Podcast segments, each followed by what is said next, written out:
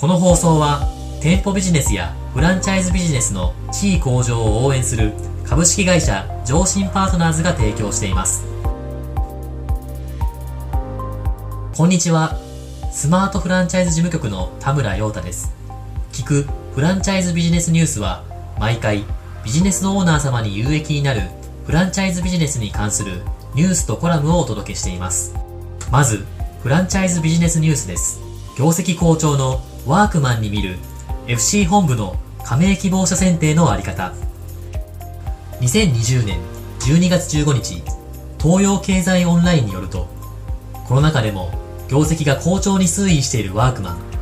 好調の要因にはビジネスモデルの優位性があることは間違いありませんがそのフランチャイズシステムのあり方にも同社の強みの源泉が見て取れます。ワークマンの FC のオーナーになるには5つの条件がある。1個人契約のみの専業で店舗運営すること。2夫婦で参加すること。兄弟でも可能だが必ず専業のパートナーがいること。3 50歳未満パートナー含む。4健康状態が良好。5通勤30分圏内車でもかの地元住まいであること。である。コンビニエンスストアのように法人契約による複数店舗運営を認めないのは売上利益の追求のみに陥らずオーナー夫婦が地元に密着した運営に真剣に取り組んでほしいからオーナーが複数店舗を運営して店には立たずアルバイトだけに任せると店は荒れる1店舗で1家族を養えるだけの利益は十二分に上げられるので自分が住む町の人々のため自分の家族のために店舗経営をしてほしいのです。と、ワークマン本部でフランチャイズを管理する加盟店推進部の八田博部長は説明する。とありました。この記事からワークマンの FC オーナーになるための条件を見ると、ワークマンが加盟対象者を厳しく絞り込んでいることがわかります。店舗展開を加速することを主な目的とすれば、個人だけではなく、法人も FC 加盟させていった方が展開スピードは間違いなく早まります。今のワークマンの注目度であれば、FC 加盟を希望する法人はいくらでもいるでしょう。また、一つの加盟店に複数店舗を経営してもらった方が、FC 本部の管理コストが低減できるため、多くの本部が法人加盟を優先する傾向にあります。しかしながら、ワークマンは短期的な店舗数の拡大よりも、チェーンとしての競争力を維持するために法人加盟のメリットを捨て、あえて個人加盟に限定し、さらに夫婦参加、経営者は50歳未満等の厳しい条件を付しているようです。このワークマンの加盟者選定に対する姿勢は、チェーンの運営品質向上に大きく貢献していることは間違いありません。このことが前日のビジネスモデルの優位性と相まって圧倒的な好業績を実現しているものと考えます。経済が成熟化し、あらゆる商売で競争環境が激化する中、ビジネスモデルの優位性だけで競争に勝てる時代は過去の話となりました。最近でも急拡大から一転して事業存続の危機に陥ったステーキチェーンがありましたが、この例を見てもビジネスモデルの優位性だけでは中長期的な事業発展が難しいことがわかります。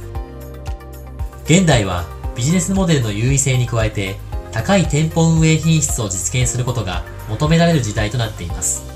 その意味で、ワークマンの加盟者選定に対する姿勢は、他の FC 本部が見習うべき姿勢と言えるのではないでしょうか。続いてコラムです。これからの時代に FC システム導入が求められる理由。新型コロナの影響で大打撃を受けましたよ。これからの店舗ビジネスのあり方はどう変わっていきますかね。これは先日弊社にご相談に訪れた生体院チェーンを営む経営者からいただいたご相談です。新型コロナにより店舗ビジネスを営む企業の大半は大きなダメージを受けることになりました。これまでも業界単位で見ると急激な環境変化が起きることはありましたが、これほど広範囲に甚大な影響を及ぼした事例はそれほどありません。特にこれまで顧客が店舗に来店することを前提としてきた店舗ビジネスは、これをきっかけに今後の事業のあり方を真剣に考えていかなければならないでしょう。弊社でも多くの経営者からの相談を受ける中で、今後の店舗ビジネスはどうあるべきか常に考え続けています。そして、その一つの結論として、今後はフランチャイズシステムを活用していくことが不可欠になるのではないかと考えています。新型コロナは世の中にかつてない影響を与えましたが、ここから学ぶべきものは情報化や国際化がもたらす急激な環境変化リスクです。一都市で発生した感染症が瞬く間に全世界を巻き込む騒動に発展したのです。仮に情報化や国際化が今ほど進んでいなければ、これほど早く拡散することはなかったでしょう。まず経営者が認識しなければならないことは、情報化や国際化が進む現代では、これまでにない環境変化が起きるのが当然の時代であるということです。この点を踏まえて、目先のコロナ対策だけでなく、中長期的に事業を継続、発展させていくための準備をしていかなければなりません。店舗ビジネスでこれからの時代を生き残るためには、本部が環境変化の影響を受けにくい事業モデルを構築することが不可欠です。そして、店舗ビジネスが環境変化の影響を受けにくい事業モデルを構築するための一つの手段として、他人資本を活用したフランチャイズシステムを導入することは有効な手段の一つとなります。フランチャイズの場合、加盟店の収益責任は加盟者が負います。仮に急激な環境変化が発生してチェーンの売り上げが減少したとしても、その負担を本部と加盟店が分散して負うことになるため、本部単体で見れば影響度合いを抑制することができるのです。フランチャイズ展開というと、これまでは100店舗、1000店舗と大規模展開を施行する企業が取るべき方策と認識されてきました。しかしながら、経済が成熟化し、顧客ニーズが多様化する現代では、従来のような大規模チェーン自体が成り立ちにくくなっています。今の時代に合わせてフランチャイズシステムを賢く活用する。これがこれからの時代に店舗ビジネスが生き残るための一つのあり方なのではないかと考えます。今回の内容はここまでです。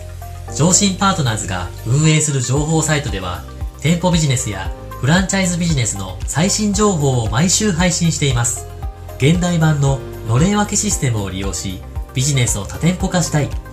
最小限のリスクでフランチャイズパッケージを作りたい。このようなお考えのあるビジネスのオーナー様は、ぜひご覧いただき、メールマガジンの登録をしていただければと思います。お相手は、スマートフランチャイズ事務局読み手の田村陽太でした。最後までご視聴いただきありがとうございました。それでは素敵な一日をお過ごしください。